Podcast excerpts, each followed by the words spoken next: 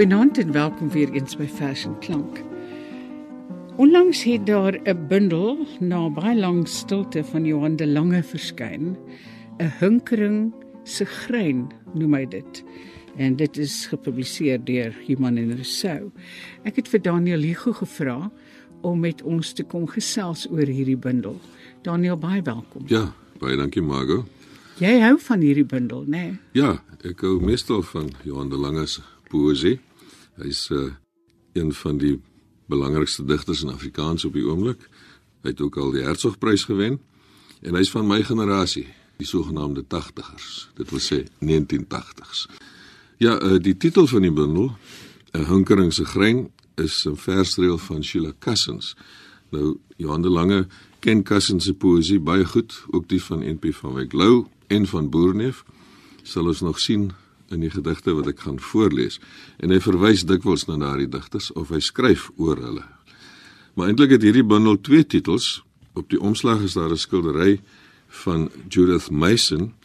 Dit is so 'n klassieke pilaar met 'n krul wat verander in 'n die stert van 'n slang en dan bo-aan staan daar 'n reël van die latynse digter Horatius Pulvus et umbra sumus wat beteken ons is stof en skadu. En dit is 'n eintlik 'n baie goeie samevatting van hierdie bundel, nie net die hunkering nie, die hunkering na liefde, die hunkering na gemeenskapheid, want te lange is 'n alleen blyer en 'n alleen loper, maar ook die verganklikheid. Daarom het hy ook 'n hele reeks gedigte geskryf in memoriam gedigte vir prinses Diana, vir Marilyn Monroe, vir Michael Jackson, vir Nelson Mandela en dan is daar ook 'n hele afdeling, die laaste afdeling van die boek in memoriam gedigte vir Henny Oukamp. Hy het ook die Oukamp werk baie goed geken, is ek reg? Ja, nee, ja, inderdaad, ja. hulle was ook goeie vriende geweest. Ja. Maar Johan de Lange is ook 'n baie goeie natuurdigter. En hy skryf veral graag oor voëls en hy het al by geleentheid erken dat hy beïnvloed is deur die voelgedigte van Ina Rousseau en syne is dan ook ewe beskrywend en klankryk as Ina Rousseau se voelgedigte. Die bundel open met 'n gedig 'n murmurasie van spreeus en 'n murmurasie is daardie swermvorming van die spreeus. Ek het dit nog nie self gesien nie, maar dan die swerm maak allerlei patrone in die lug. Hulle bly by mekaar en hulle vlieg nooit op mekaar vas nie. Is natuurlik die groot wonder daarvan. Mens kan op die internet video's sien van hierdie murmurasie van spreeus om disketyd teen die volstrekte blou seildoek van die lug uitgelate morf die swerm in 'n swink van een vorm na die ander soms ligter of digter soos 'n gasdoek in die wind stippels wat tuimel swenk sweef klim of val of dubbelvou, driedubbel en die sagte voue subtiel van lig na digter arseer. 'n energie wat dink en weef. 'n swerm note wat opstyg van notebalke en dans. 'n onwesenlike musiek en dan met eens in swart sneeuvalle op 'n groepie nagbome neerstryk.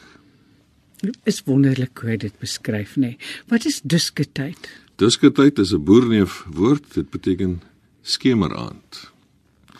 En dan is dit interessant dat hy een van die beelde wat hy gebruik vir hierdie swermspreeus is 'n uh, 'n swermnote wat opstyg van 'n notebalk, 'n onwesenlike musiek en dan ten slotte stryk hulle neer op die bome en daardie neerstryk dan is dan eintlik dubbelsinnig want dit is nie net gaan land nie maar dit is ook stryk soos met 'n strykstok op 'n snaar. En interessant ook die swart sneeuvalle. Dit ja, het my vreeslik opgeval. Ja. En dan is dit 'n gedig van 14 reëls verdeel in 3 kwatryne en 'n couplet. Dit is dan eintlik 'n soort vrye sonnet want dit rym nie volgens 'n formele skema nie. En dan? Ja, dan is daar nog twee volgedigte uit Johan de Lange se bundel wat ek graag wil lees. Die volgende een is Lelieloper Dit is dan 'n inheemse voël. Met sy lang bene trap hy saaklik van lelieblaar na blaar. Die oë onder sy blou ves lewendig, Sy blik snavel skerp. Wie die insek of swemmertjie wat betrap word binne sy kort bestek. Sy baadjie is 'n verglanste terrakotta bruin. Onder die blou ves dra hy 'n swart rampokker masker wat oor sy oë agtertoe loop en af teen sy svelte nek. 'n Wit kraag en 'n bef van ligte oker rond die gewikste fynproewer af. Al wat die perfekte portret tog skaat, is die lang grys tone, knokkig en littig soos iets wat uit 'n modderige voortyd spruit. Dit bly vir my 'n wonderwerk hierdie lelieloop is. En die die ligtheid daarvan en die en die uh, elegansie daarvan vat hy baie mooi vas ja. in hierdie gedig, né? Nee. Ja, en dan maar dan in die slot is dit asof hierdie tone nog uh, wortels is in die modder van 'n oertyd. Ja, ja, en die knokkigheid. Dis interessant uit hier of uit hier twee uh ongewone woorde in die gedig. Svelte wat slank en elegant beteken, sy swelt, sy svelte nek en dan ook gewikste, die gewikste fynproewer. Gewikste beteken dan uitgeslape of slim. Ja.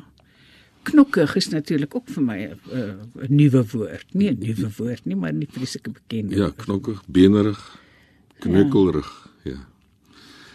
Dan die derde voorgedig gaan oor uitheemse voel, die Amerikaanse roadrunner.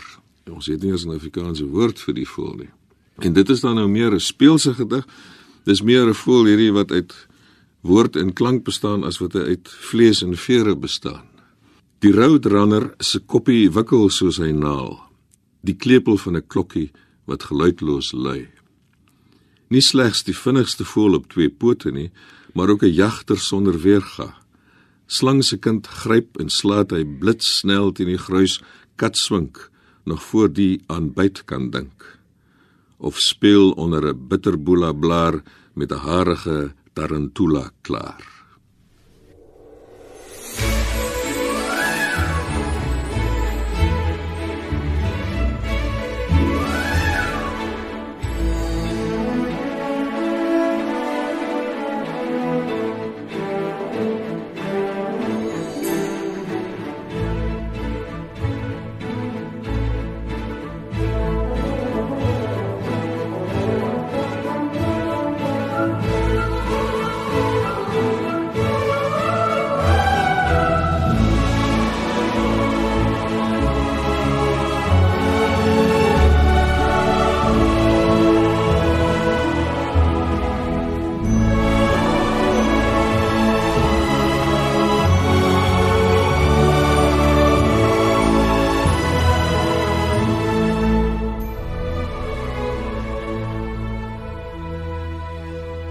is daar 'n gedig oor 'n helikopter wat 'n mens miskien in dieselfde sfeer sou kon plaas as die voorgedigte. Die titel van die vers is Icarus Redux wat beteken Icarus herhaal of herleef 'n herhaling van die Icarus geskiedenis is wat beskryf word in hierdie gedig. Icarus is die mitologiese figuur wat na in die son gevlieg het.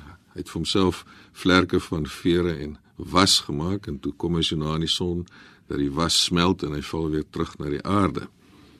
En hierdie gedig speel dan af in by Erta Ale in Ethiopië. Dit is 'n vulkaan, 'n baie aktiewe vulkaan met lava in die vulkaan kom. En die enigste manier eintlik om daar te kom is per helikopter. Die helikopter met kameraman en ander lede van die span sweef hang bo die krater. 'n gloeiende vurige pan halfvol pruttende klip wat opklots teen die lip en geel rookpluime wat uit skeure sis. Dan stol die rotor en kantel. Die vliegmasjien stort neer op die vloeiende vulkaanvloer. Die staalblink naaldekoker smelt weg sonder 'n klank terug na sy elementale moer. Dis nogal 'n ontstellende gedig. Dit is die uh, staalblink naaldekoker is eintlik 'n teennatuurlike ding wat dan nou terugval na van waar hy kom. Die gesmelte metaal die lava in die krater.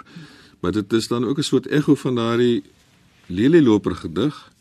Die elementale moer is eintlik 'n soort sinoniem vir die modderige voortyd. Ja. Waarvan ja. daar gepraat word in die lelieloper gedig. Is hierdie gedig, die helikoptergedig Icarus Redux, is dit gebaseer of gemotiveer deur 'n ware situasie? Ek weet nie, ek weet nie, ek het op die internet gaan kyk en uh, daar kon ek nou lees oor die krater wat so byna onbereikbaar is. Dit word ook dis ook in die gebied van 'n baie vyandige volk wat daar woon, 'n stam. En dit word dikwels deur helikopters besoek dan of daar een ingeval het, dit kon ek nie op die internet kry nie. Ja.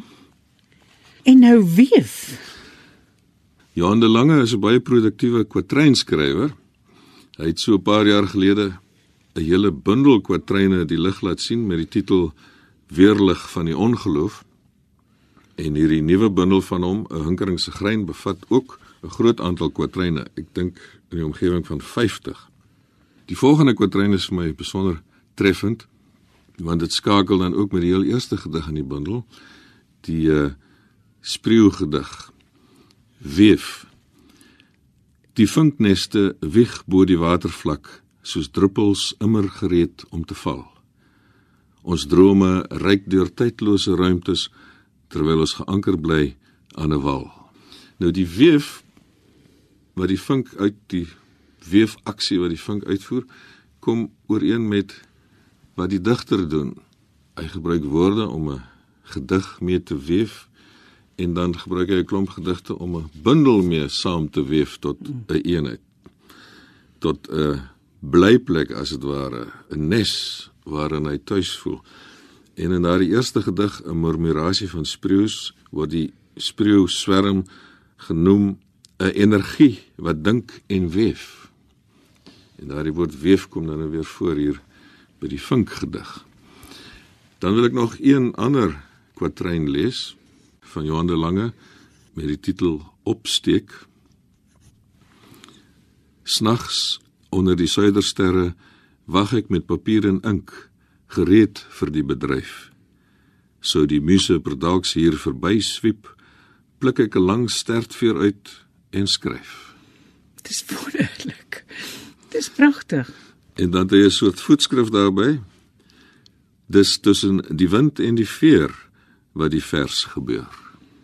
Is hy 'n natuurliefhebber? Ek meen hy skryf hierdie pragtige goed oor die natuur, maar ek het al gevoel ek ja. Is seker of hy baie reis nie. Ja, ek weet nie hoe dikwels hy buite sy huis kom nie, want hy is self erkende internetverslaafde.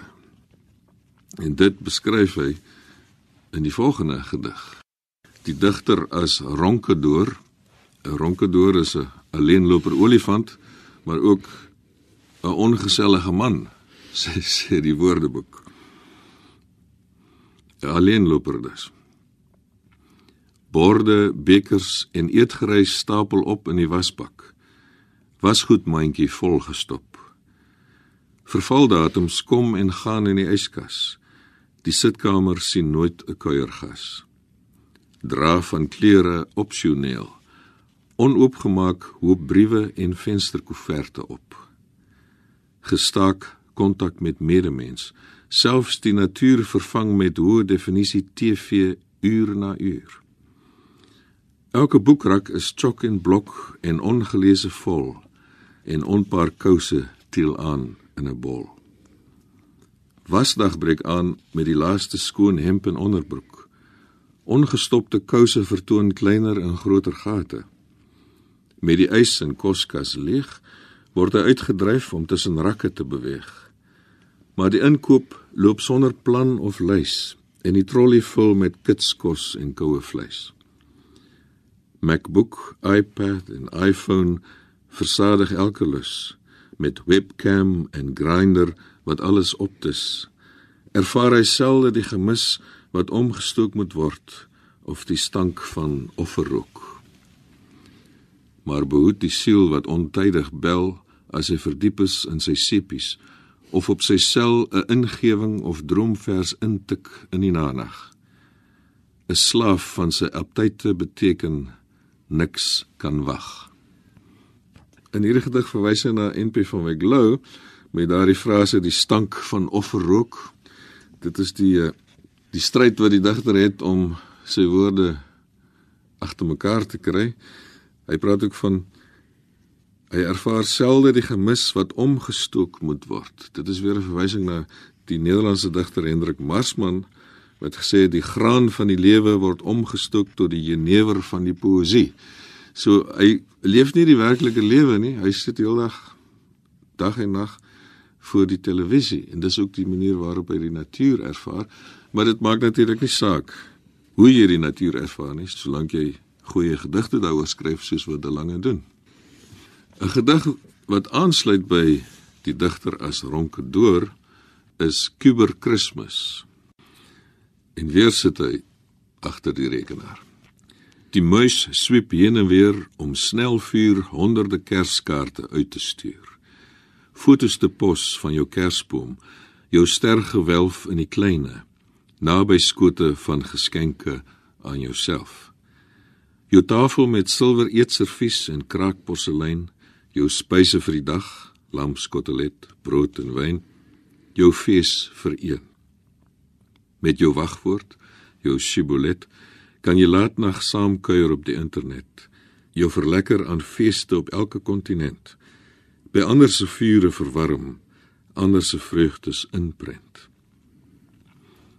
Kersoggend is jy al voordag tussen mense aanlyn vir die uitruil van beste wense en virtuele geskenke met oral oor 'n gul getwitter wat die oggendstilte vul.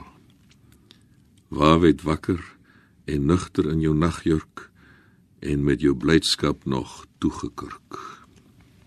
Dit is weer die pragtige klankrykheid van hierdie gedig, ja. né?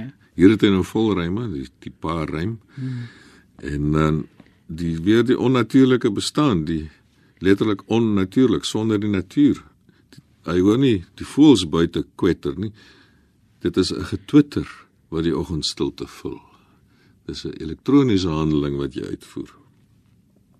Dis nie ongewoon vir digters om 'n kluisenaarsbestaan te voer nie. Of is dit nie ongewoon vir kluisenaars om digters te wees nie? ja, dit uh, is 'n interessante vraag. Ek kan dit nie onmiddellik beantwoord nie. Ek weet wel van die kluisenaar digters. Die beste voorbeeld in die wêreld letterkunde is natuurlik Emily Dickinson, die Amerikaanse digteres. In Afrikaans was daar Ina Rousseau, seker ook Johan de Lange. Ja. Ek het aan die begin gesê dat hierdie bundel van Johan de Lange, Hinkering se grein, eintlik ook 'n alternatiewe titel het, die aanhaling van Horatius pulvus et umbra sumus ons stof en skadu. En in hierdie gedig binêr word dit dan van toepassing gemaak op die digter self die digter wat nadink oor die dood. Daar is 'n ander latynse aanhaling onder die titel timor mortis conturbat me dit beteken die doodsvrees ontstel my wakker laatnag uit vrees verwegraak in die niet die niks wees na die dood. In die nanag van die ongeloof kleef ek aan die nosie van 'n God partikel, 'n kwantumheelal waar niks ooit verlore gaan nie. En ek 'n digitale engel is wat dans op 'n naaldpunt, die dans van 0 en 1. Die 0 en die 1 is die binêre syfers waarmee die internet werk waarmee teks en data weergegee word. En dan sluit te lange se bundel af met 'n reeks gedigte vir Henny Oukamp. Dit is geskryf na sy dood en die afdeling het die titel Rust my siel, hartseer wals. Rust my siel is natuurlik die plaas in die Oos-Kaap naby Maltino waar Henny Oukamp groot geword het en 'n hartseer wals is een van sy bekendste kortverhale. Kortverhale, die hartseer wals, ja. Ek wil net een uit daardie reeks verse lees en dan ook sommer daarmee afsluit. Die titel is Dagreis. In jou woonstel kom en gaan die lig, kantel van ruit na ruit, maar jy's nie langer op die son gerig. Die wind se ape spel van blaar na blaar bedaar en skadies ink die park tot luipertvel. Met rust my siel 'n soet spesmaas het jy ingekruip onder 'n grou karos en met jouself gaan lepe lê op lange las.